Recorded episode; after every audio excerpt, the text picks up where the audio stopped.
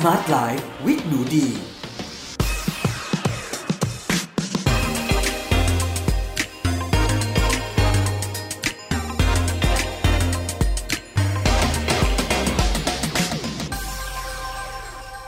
สวัสดีค่ะ ยินดีต้อนรับเข้าสู่ Med Listening Podcast ในรายการ Smart Life with หนูดี กับดิฉัน หนูดีวันนิสาเรส และในวันนี้นะคะ episode ที่ 53 เราจะมาคุยกันในหัวข้อ ช็อกโกแลตมีประโยชน์อย่างไร ต้องพูดเลยว่าช็อกโกแลตเนี่ยเป็นเครื่องดื่มและเป็นขนมที่เป็นขวัญใจมหาชนมากที่สุดในโลกเลยนะคะ หนูดีว่า เพราะว่าเวลาที่เราเห็นอะไรที่มีช็อกโกแลตไม่ว่าจะเป็นเค้กเป็นบราวนี่เป็นเครื่องดื่ม เป็นอะไรใด ๆ ก็ตามอะค่ะ เราจะนึกภาพรสชาติออก แล้วส่วนใหญ่มันจะออกแนวแบบอูมามิหอมหวานอร่อยนะคะ ถูกอกถูกใจใครๆ หลายๆ คนกันเลยทีเดียวค่ะ รวมถึงเป็นเครื่องดื่มทางเลือกนะคะสำหรับเด็กๆ หรือว่าผู้หญิงตั้งครรภ์ผู้หญิงให้นมนะคะ ที่คิดถึงชากาแฟแล้วช่วงนั้นเนี่ยทานไม่ได้ ก็มักจะ มากินช็อกโกแลตมาดื่มช็อกโกแลตแทนนะคะ ซึ่งหนูดีก็มองว่าวันนี้แหละ ก็เป็นเวลาอันเป็นมงคลนะคะ ที่เราจะต้องมาดูกันจริง ๆ จังๆสักทีสิว่า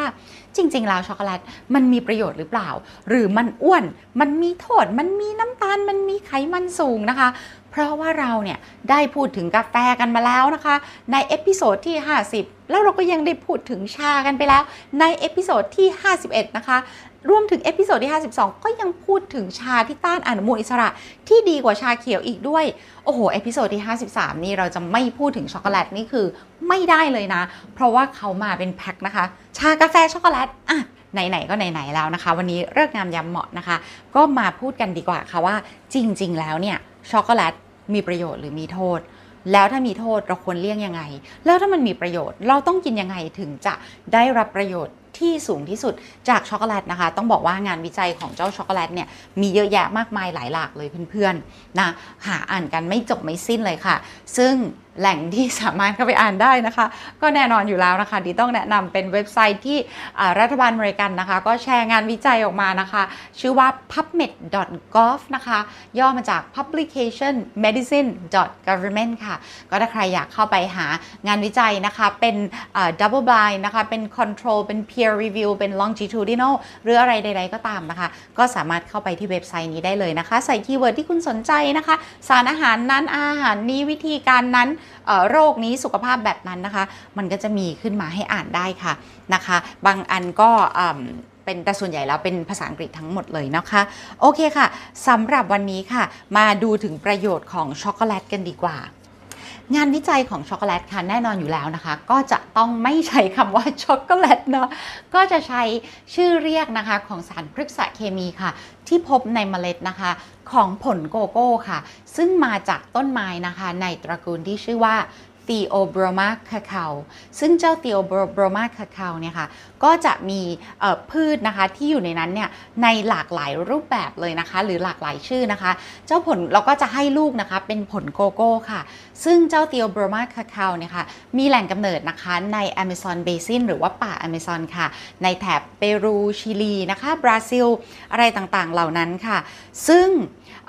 ถึงแม้เนี่ยจะมาจากป่า Amazon ก็จริง แต่ว่าผู้ส่งออกช็อกโกแลตนะคะ รายใหญ่ที่สุดในโลกนะคะ มาจาก Ivory Coast ทวีปแอฟริกาค่ะ ซึ่งรวมเป็นถึงประมาณ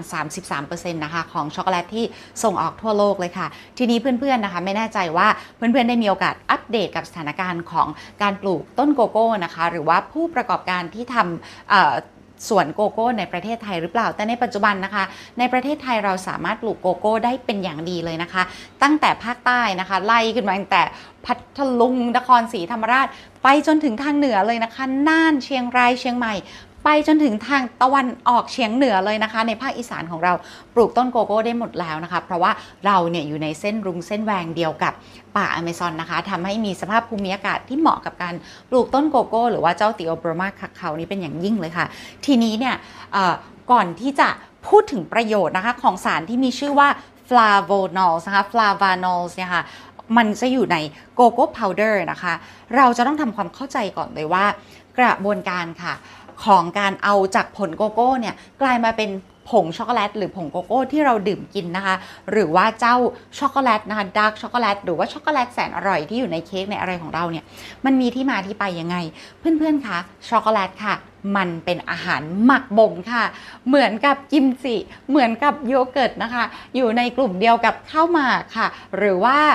ถั่วเน่าเทมเป้นะคะ นัตโตะทำไมเป็นอย่างนั้นล่ะ ก็เพราะว่าผลโกโก้ค่ะเพื่อนๆถ้าใครยังไม่เคยเห็นผลมันนะคะ หลังจากฟัง episode นี้แล้วเนี่ยอยากให้ลองไป search ดูภาพค่ะใน Google ได้เลยค่ะ เจ้าผลโกโก้เนี่ยค่ะจะมีลักษณะผลเนี่ยคล้ายกับลูกมะละกอนะคะ แล้วเวลาที่เก็บมาแล้วเนี่ยเขาจะมีการสับหั่นผลเปิดออกนะคะเปลือกมันแข็งมากเลยค่ะ พอมัน crack ออกมาแล้วเนี่ย ในนั้นมันจะมีพวงค่ะ เหมือนพวงเมล็ดเงาะค่ะ ที่มีเมือกสีขาวเนี่ย โอ้โหห่อหุ้มอยู่นะคะ ติดอยู่พวงใหญ่เลยค่ะ ซึ่งมันจะติดอยู่กับแกน วิธีการก็คือจะต้องเอามือเราเนี่ยค่ะไปเอาสาวไอ้เจ้าเม็ดเม็ดเม็ดเนี่ยออกมาแล้วมีกระบวนการบ่มค่ะ กระบวนการบ่มหมักเนี่ยค่ะที่ชื่อว่า fermenting หรือ fermentation process นะคะก็คือการที่เมล็ดเอาเมล็ดของมันพร้อมกับเมือกคือเรามันยากมากที่จะแยกเมล็ดกับเมือก แล้วในเจ้าเมือกนั้นน่ะ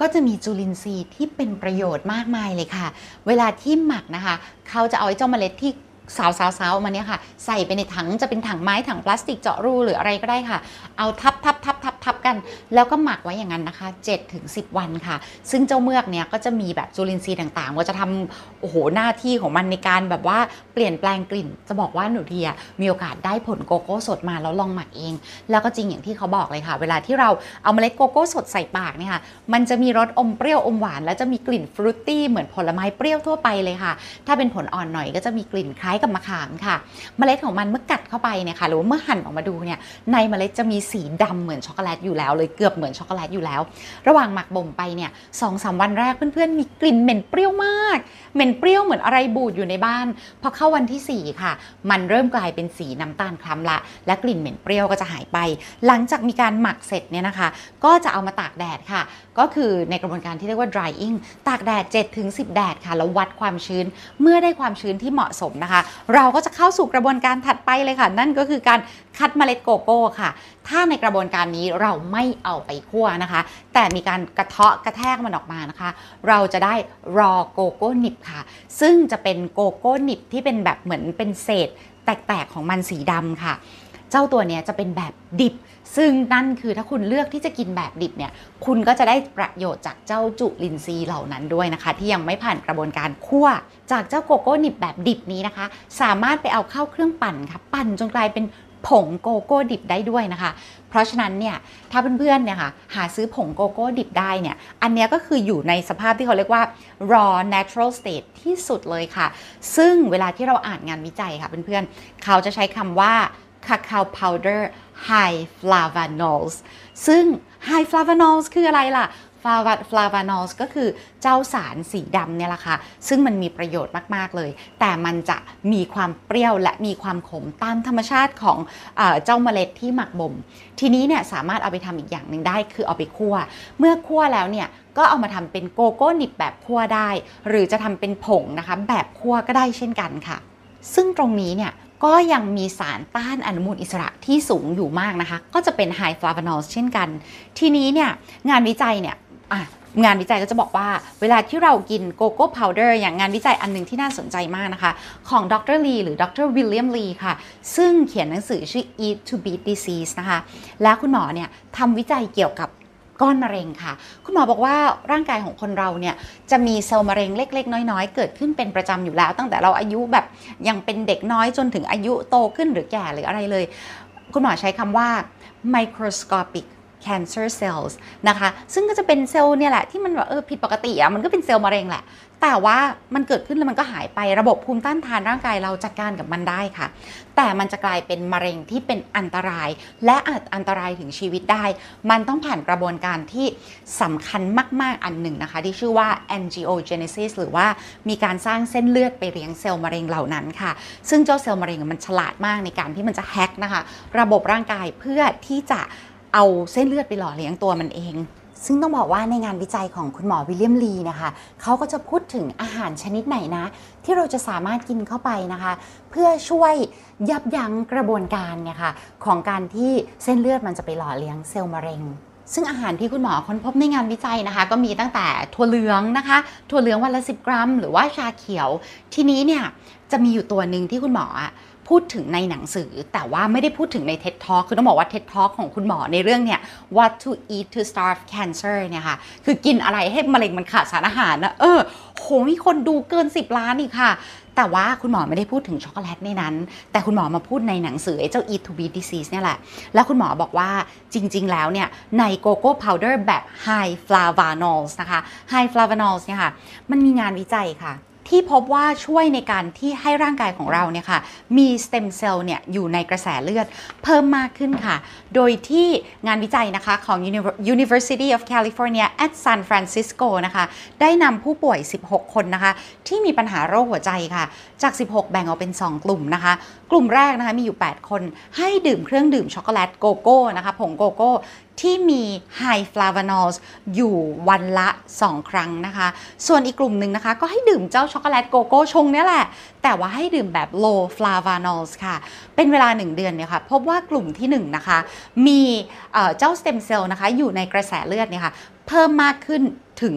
1 เท่าตัวเลยค่ะ ส่วนคนที่ดื่มแบบ low flavanol เนี่ยถึงแม้เป็นช็อกโกแลตเหมือนกัน แต่ไม่ได้รับไม่ได้รับประโยชน์ตรงนั้นเลยค่ะสเต็มเซลล์อยู่เหมือนเท่าเดิมเลย ซึ่งจากงานวิจัยเนี่ยค่ะยังพบต่อไปอีกว่า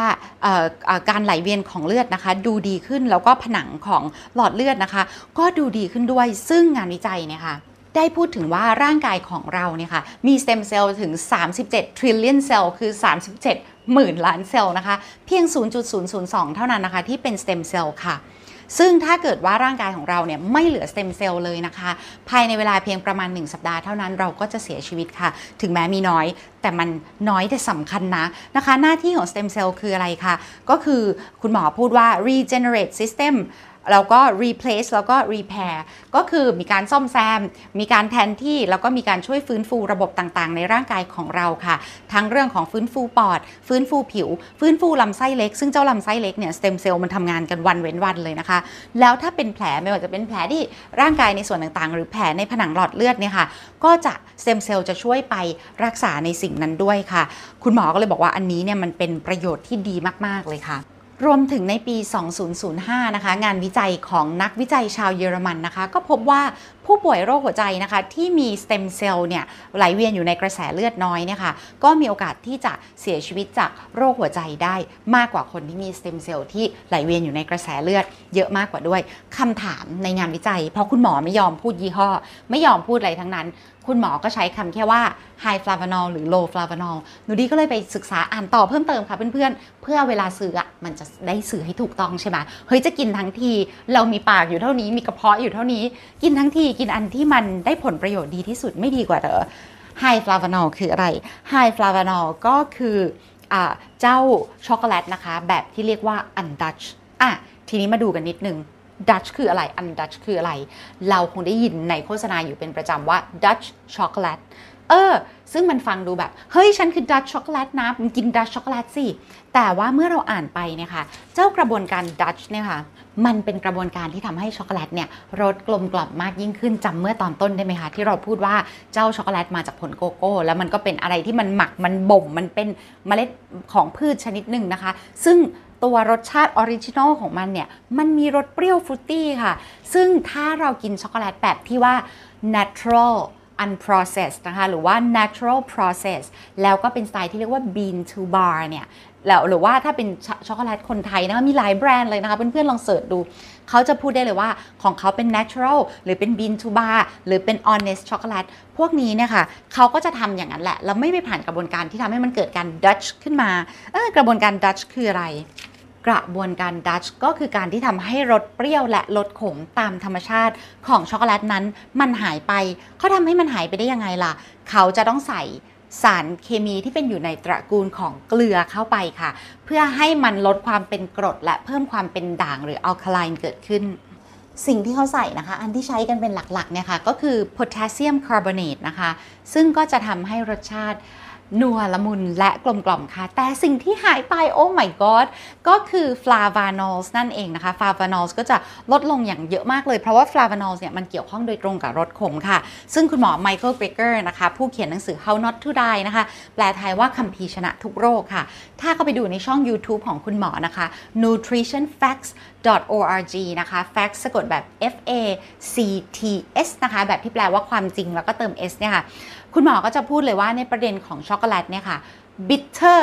is better bitter ที่แปลว่าขม better ที่แปลว่าดีกว่าอ๋อพูดยาก bitter is better ก็คือยิ่งขมยิ่งดีนั่นเองนะคะ หนูดีขอแปลเป็นไทยง่ายๆว่าหวานเป็นลมขมเป็นยานะคะ เพราะฉะนั้นถ้าเพื่อนๆนะคะจะเลือก ช็อกโกแลตที่ได้ high flavanol ก็ต้องเลือกแบบที่มัน undutched นะคะ แล้วก็เลือกแบบที่อมเปรี้ยวอมขมค่ะ ซึ่งก็สามารถได้มาจากช็อกโกแลตดาร์กช็อกโกแลตแบบ undutched นะคะ แล้วก็จะบอกว่าในช็อกโกแลตเนี่ยมันจะมีไขมันของมันอยู่เองตามธรรมชาติเรียกว่า cocoa butter ค่ะ ซึ่งถ้าเป็นช็อกโกแลตแบบที่ทำแบบที่ไม่มีการแยก cocoa butter ออกไปเนี่ย เราก็จะได้แบบที่นัวละมุน แล้วก็ได้รสชาติของ cocoa butter จริง ๆ ค่ะ ซึ่งถ้าเป็นช็อกโกแลตแบบที่ขายแบบ mass production ขายกันทั่วโลกขายอะไรเนี่ย ส่วนใหญ่แล้วค่ะ เขาจะแยก cocoa butter ออกไปขาย เพราะมันได้ราคาดีกว่า เหลือเป็นผงช็อกโกแลตออกมาอยากให้นัวทำยังไง ใส่น้ำมันปาล์มน้ำมันพืชและน้ำตาลทรายขาวเข้าไปค่ะ ซึ่งตรงนี้แหละก็จะเป็นตรงที่เขาประหยัดต้นทุน แต่เราก็จะต้องไปโดนน้ำมันปาล์มหรือน้ำมันพืช ซึ่งมันไม่ดีเท่าอยู่แล้วนะคะ เพราะฉะนั้นในวันนี้นะคะก็เลยอยากจะขอสรุปว่าช็อกโกแลตดาร์กดีกว่าค่ะ แล้วก็แบบ undutched แบบ high flavanol ดีกว่า ได้ประโยชน์หลากหลายมากกว่า เพื่อนๆลองนำไปพิจารณาในการซื้อนะคะ และขอให้ทุกคนสุขภาพดีและมีความสุขกับการดื่มช็อกโกแลตอย่างถูกต้อง และได้ประโยชน์ในเรื่องการต้านอนุมูลอิสระ และลดเสี่ยงของโรคต่างๆ ค่ะสำหรับวันนี้ สวัสดีค่ะ